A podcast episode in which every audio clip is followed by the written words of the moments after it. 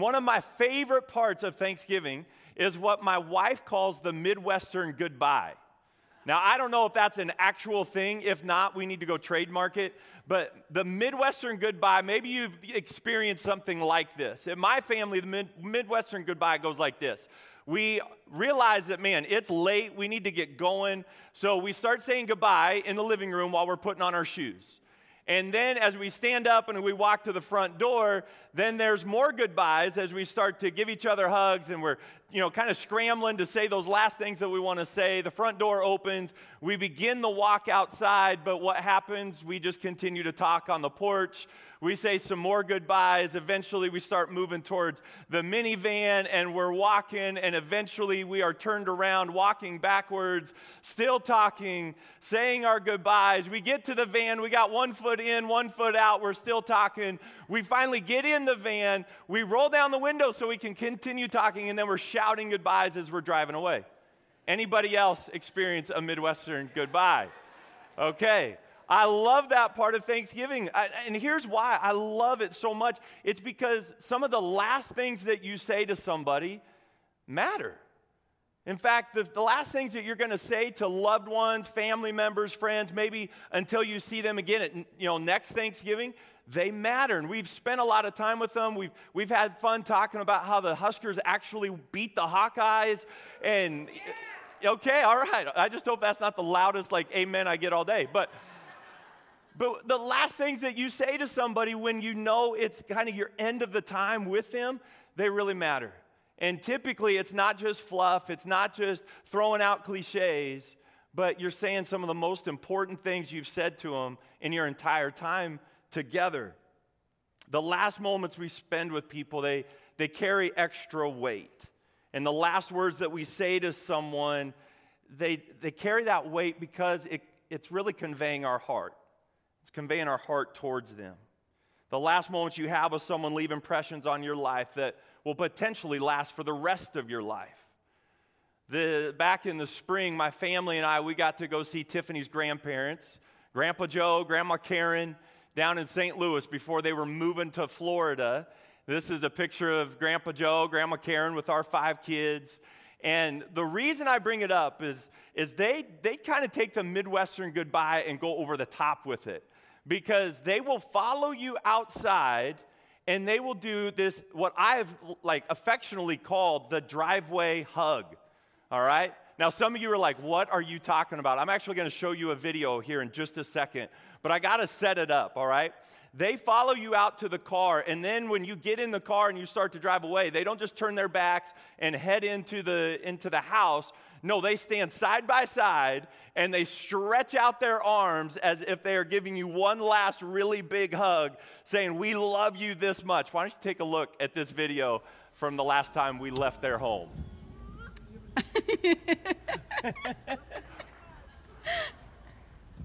I love it. It's the driveway hug. It's the driveway hug. And the reason I love it is our family will never doubt whether Grandpa Joe and Grandma Karen love us. We'll never doubt that they care for us deeply because we have that visual of the driveway hug every time we leave their place. Well, today we're going to look at two of the last recorded things that Jesus said before he ascended into heaven. It's some of his last goodbyes, if you will. And in looking these two things, it conveys his heart, just as our Midwestern goodbyes convey our heart to our loved ones. We're going to see two things here in the, some of these last words of Jesus before he ascends into heaven. One, we're going to see a big part of his heart, but then also we're going to see a mission for you and me. And it would, it would serve us well, it would serve the world well if we pay attention to the mission that God has for us and to take it to heart and to live it out. So before we get to what Jesus said, let me give you just a little bit of context. The two passages of scripture that we're about to read, they each took place after Jesus had been killed on the cross, after he'd been buried in the tomb, and God had raised him back to life. They're recorded from the time that Jesus spent with his disciples after the resurrection, but before his ascension into heaven to sit at the right hand of God the Father. So we're going to read two passages. And we're just going to kind of breeze through them, and then I'm going to come back and we're going to look at two small phrases, one from each. So let's take a look in Matthew chapter 28, verses 16 through 20. This is the end of the book of Matthew. And let's see what Jesus says to his disciples that were gathered there. He says, uh, it says here, then the 11 disciples left for Galilee, going to the mountain where Jesus had told them to go. When they saw him, they worshiped him, but some of them doubted. Jesus came and told his disciples, I have been given all authority in heaven and on earth. Therefore, go and make disciples of all the nations, baptizing them in the name of the Father and the Son and the Holy Spirit. Teach these new disciples to obey all the commands I've given you, and be sure of this I am with you always, even to the end of the age. Mic drop, Gospel of Matthew's over. Incredible words that he speaks. Let's take a look, though, Acts chapter 1. Luke is the author of Acts, and he records something that Jesus says right before he takes off and ascends into heaven. Acts 1, verses 6 through 9. So when the apostles were with Jesus, they kept asking him, Lord, has the time come for you to free Israel and restore our kingdom? He replied, The Father alone has the authority to set those dates and times, and they are not for you to know, but you will receive power when the Holy Spirit comes upon you, and you will be my witnesses, telling people about me everywhere in Jerusalem, throughout Judea and Samaria, and to the ends of the earth. After saying this, he was taken up into a cloud while they were watching, and they could no longer see him. Now, Jesus says a lot in these two passages. We could probably spend an entire teaching series on each passage. There's so much to dissect and to dive into. But today's a one off message, and so we're just going to focus in on two, two small but yet crucial phrases make disciples, be my witnesses. Say, make disciples. Make disciples. Say, be my witnesses. Be my witnesses. What are these two phrases? Make disciples, be my witnesses. What do they teach us about the heart of God? The one thing that we have to get today is that these phrases, make disciples, be my witnesses, they convey this about God's heart. God has a heart for expansion. Say the word expansion. Expansion.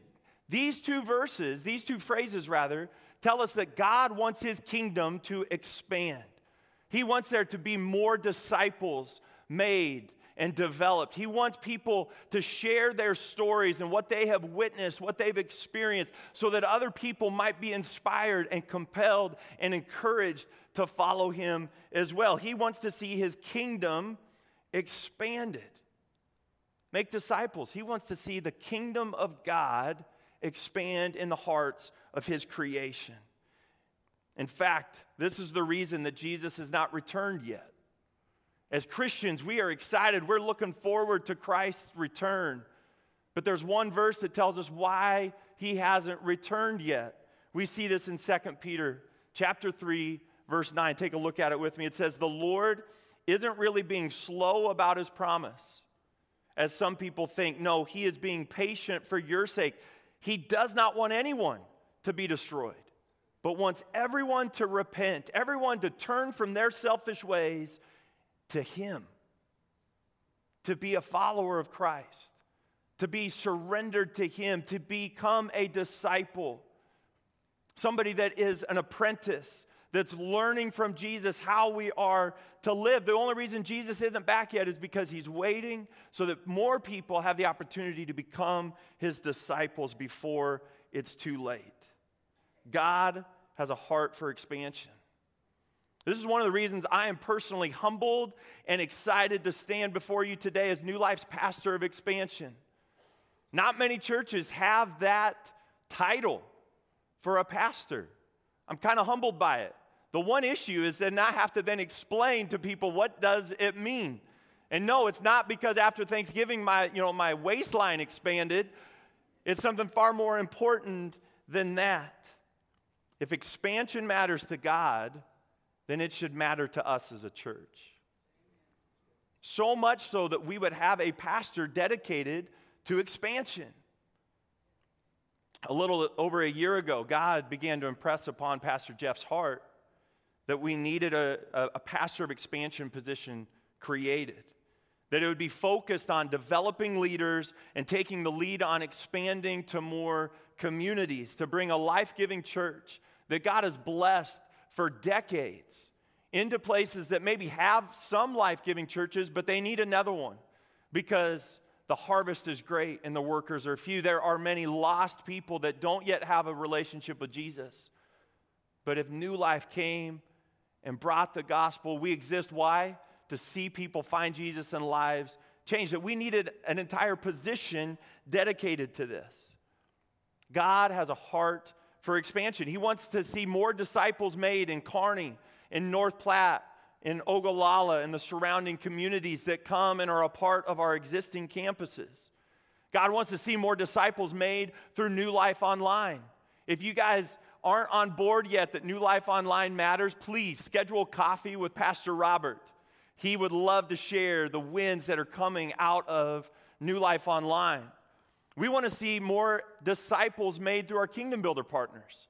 I don't know about you, but I'm excited every single Sunday when I watch a Kingdom Builder video that's sharing what God is doing through partners that we get to support, both financially, but then also sometimes going and serving alongside them. And we want to see disciples made in communities where we don't yet have campuses, but we will as the Lord leads us in the future. There's a story that I got to sit and kind of witness back at the end of February of this year. Pastor Jeff and I and, and, our spouses, we were at this event for the Global Leadership Summit. It's called the GLS Launch Event. And you get to rub shoulders with pastors and other leaders from churches across denominations and, and across the country. And we, we rub shoulders with this pastor that we met a few years ago. He's a pastor of a church that is multi site over the last 35 years. They've gone from 150 people in their congregation to into the 15 to 17,000 range. They have 19 campuses. Jeff and I love rubbing shoulders with this guy because we can learn a thing or two from this guy. And Jeff started to tell him, hey, we're going to be making this shift. We're going to be moving Dave into this role of pastor of expansion. And this other pastor starts to kind of ask him a little bit, get a little bit more of the context. Well, how many, how many locations do you guys have? Well, we've got three physical, one online. And, and Jeff kind of shares where we're wanting to go. That we want to have a more proactive faith where we're going to go start knocking on doors to go see which ones God opens. And the pastor looked at him and he said, That's the right move. I wish I would have done that years ago. Here it was, this guy that we both look up to and admire in so many ways. And he was affirming what Jeff had sensed in his heart that we need a, a position that champions expansion because the harvest is great and the workers are few. This, I don't know about you guys, but I have sensed over the last few months that this is a really exciting time for New Life Church. At all of our campuses, will you just raise your hand to like, if you have sensed anything like that, that maybe you attended a kids event and you're like, man, that was awesome. God is doing something in our kids ministry. Maybe there was a, a worship service that you came and you experienced God's presence and you saw momentum building. Is there anybody that would agree with me that God is doing something amazing in this season? Out in Ogallala, I want to brag about what God's doing out there. We've seen a boom in the kids ministry out there. Their latest Kids Night In was the best kids event they've ever pulled off, Pastor West told me. In fact, Candy Palooza, just about a month ago, had the highest attendance of any Sunday this year. We're seeing incredible things at the Ogallala campus. In fact, in, in North Platte, over the last quarter, the last three months of the year have been the strongest quarter that we've seen this year in North Platte. And I attribute that to the amazing transition to the leadership with Pastor Tyler and Sarah out there, and leaders stepping up to, to lead under their authority and under their leadership, and, and God just doing amazing things. New Life Online continues to minister not just to new people that are finding new life and they're wanting to kind of check us out before they maybe walk through our doors. But Pastor Robert is able to minister to new lifers that are sick and are at home, aren't able to be in person. He's ministered to new lifers from all the different campuses when maybe they've been on the road. And he continues to reach people and have conversations and interactions with people centered around helping them find Jesus and seeing lives changed. Here at Kearney, I could highlight a number of things that have been going really well. And in our announcements here, you heard Nate and Drew celebrate what's going on with Pastor Kayla and the kids' ministry of needing to put out more chairs at the most recent FX. I don't know about you, but that causes me to want to celebrate and give God praise and give God all the honor and the glory because we're seeing amazing things happen here. But I got to tell you guys, it's just the tip of the iceberg. It's just the tip of the iceberg. Wait till Pastor Jeff shares with you next Sunday the results of the miracle offering. He's going to share a few numbers with you that really convey the heart of this church, and you're going to be inspired. I would share them with you now, but I want to continue in the role of pastor of expansion beyond just today. Okay? In all seriousness, I don't have the most up to date numbers, and so I'm not going to share them anyway. But come back next Sunday. You're going to be encouraged in your faith as you hear what we are doing as far as the steps of faith that we're taking. But, guys, it's just the tip of the iceberg. Across all New Life campuses, we're seeing people find Jesus and lives changed. And this motivates me to say we've got to go and we've got to plant in other communities. We need to continue to make disciples in Kearney, North Platte, Ogallala, through New Life Online, but there are other whole communities that are what we call rural hubs. They're influential, where other towns come there for Walmart or healthcare and, and different things. There are other rural hubs that we want to go and we want to have a presence in so that the gospel of Jesus continues, can continue to expand in the hearts of people. If we didn't care about the heart of God, if we didn't value what He values when it comes to expansion, then we could just be satisfied. We could be satisfied with where we are. We could just keep meeting in this place and in North Platte and Ogallala. We wouldn't have to worry about the community outside of our doors. We wouldn't have to worry about loved ones that don't yet know Jesus. But because we care about the heart of God and that heart of expansion, then, then we have to take these words, these phrases, make disciples and be my witnesses seriously. Acts 1 8, I want to revisit that scripture for a moment. It says, But you will receive power when the Holy Spirit comes upon you, and you will be my witnesses. Now, stop there for just a moment. Be my witnesses. I love that God doesn't ask us to all be Bible scholars and, and biblical experts that have all the answers. He says, Be my witnesses. That levels the playing field. That means if you've been following Jesus for three minutes, and He's done something in your life, you're a witness. You can tell what you've experienced. You can tell what He's done in your life. You can share that with somebody else. If you've been following Jesus for three decades, you can be a witness. You can share what He's done in your life and encourage somebody else and give them hope that He might work in their life in a similar fashion.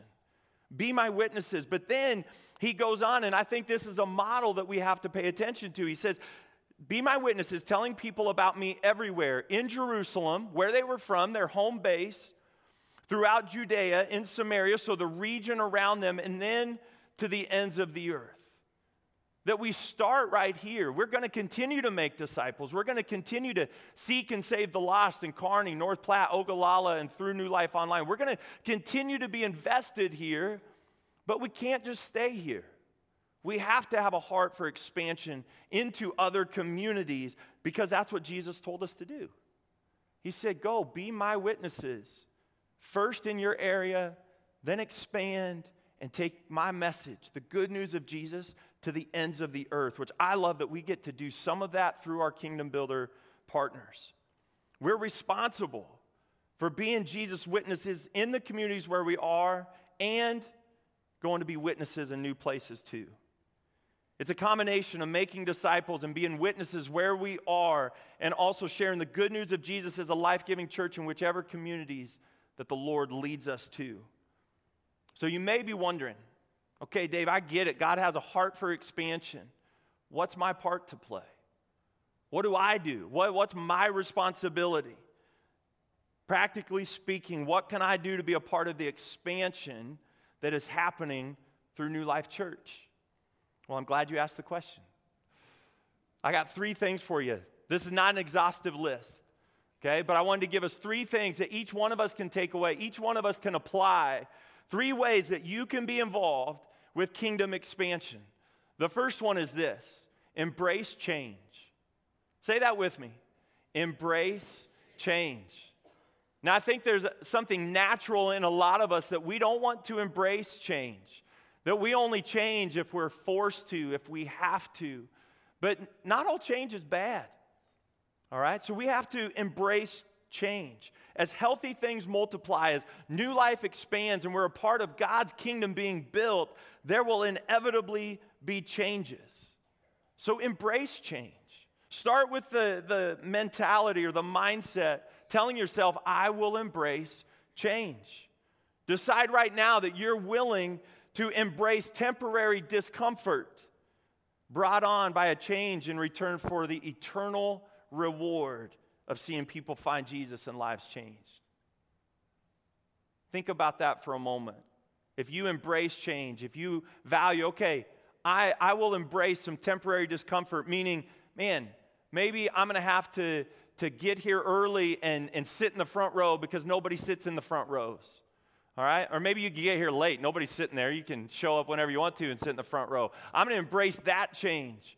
Maybe when my favorite worship songs are not being sang on Sundays anymore, I'm going to have to embrace the newer songs. Maybe I don't know them as well, but I can embrace that change because those songs are being used to reach new people.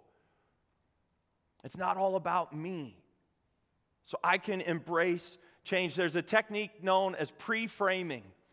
Pre framing is just this if you know you're going to encounter a situation, you can ahead of time frame how you're going to respond to it. If Thanksgiving, if you were one of those people that shouted out a two or a three, well, next year's Thanksgiving doesn't have to be so bad. You can start right now by pre framing. You know what? Next Thanksgiving, I'm going to respond better.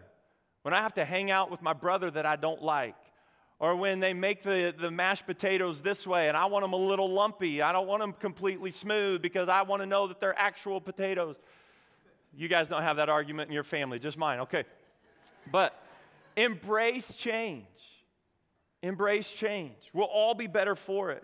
Decide ahead of time how you're going to respond when maybe your personal preferences aren't being met. Is it going to be met with opposition? Or are you willing to say, you know what? I'm willing to give up my preferences if it means that even one person can find Jesus. I'm willing to never sing Waymaker again on a Sunday if it means that we're singing a different song that's going to connect with the heart of people. And it's going to lead them and encourage them and inspire them to pursue Jesus. Number one, embrace change. Number two, say yes to serving. Say yes to serving. Here's the deal, guys. So often, I, I remember when I was like just new to Christianity, as, as far as like a relationship with Christ, where I had surrendered my life and I was saying, okay, I'm in Jesus, I'm to follow you. There was a part of serving that I saw through the lens of what do I get out of it? But I want you to see that serving is a win win. It's going to better your life, it's going to strengthen your faith, and it's going to bless and strengthen the church. It benefits you and it benefits the church.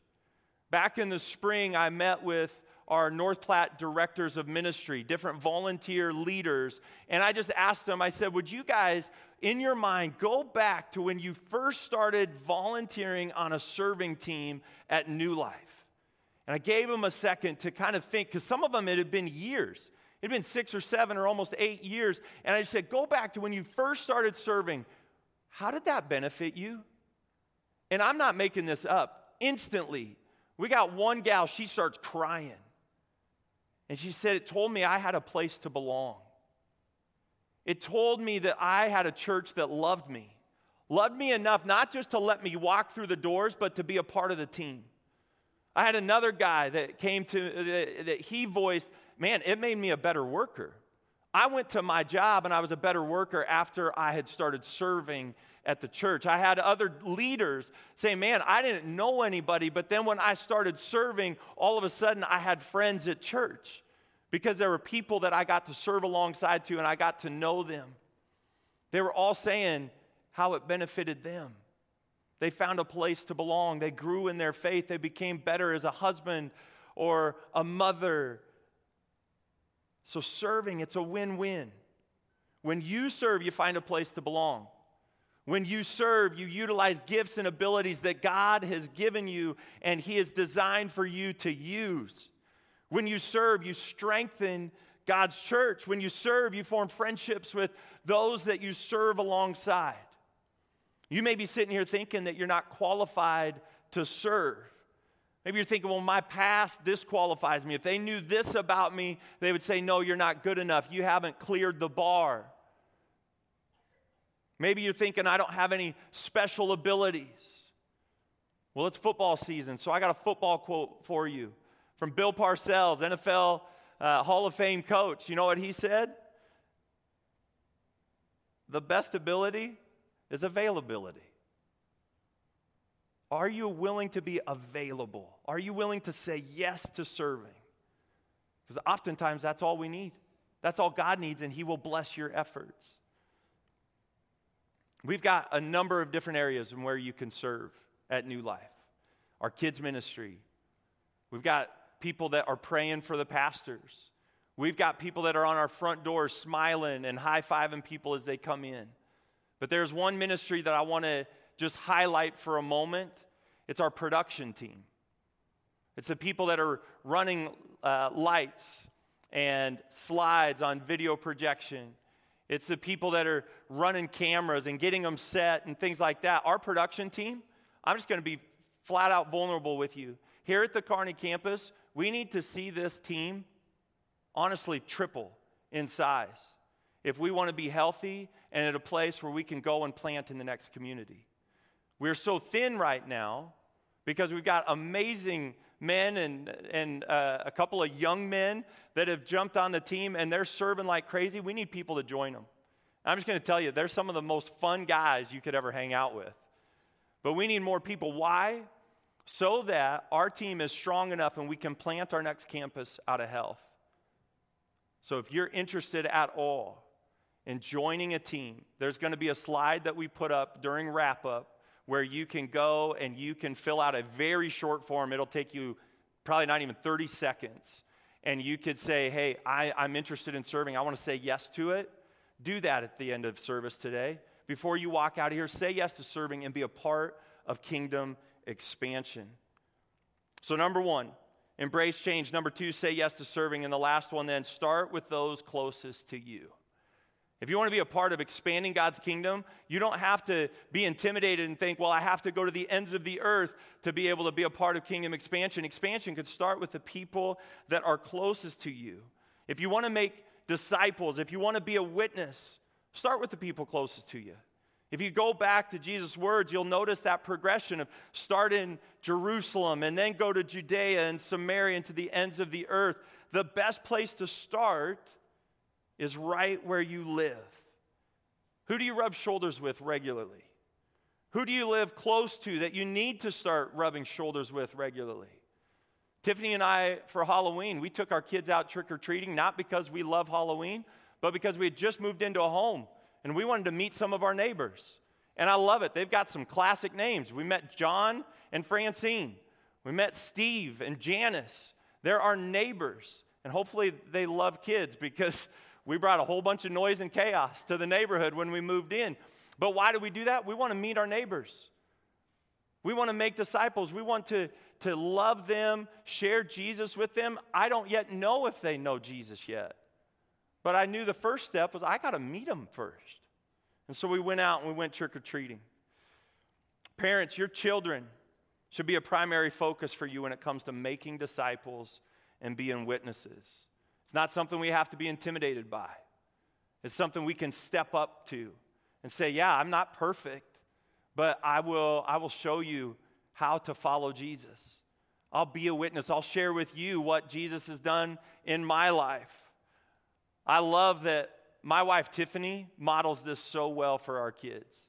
I got a picture of her with our two youngest. We've got City and Edge. City's in the middle.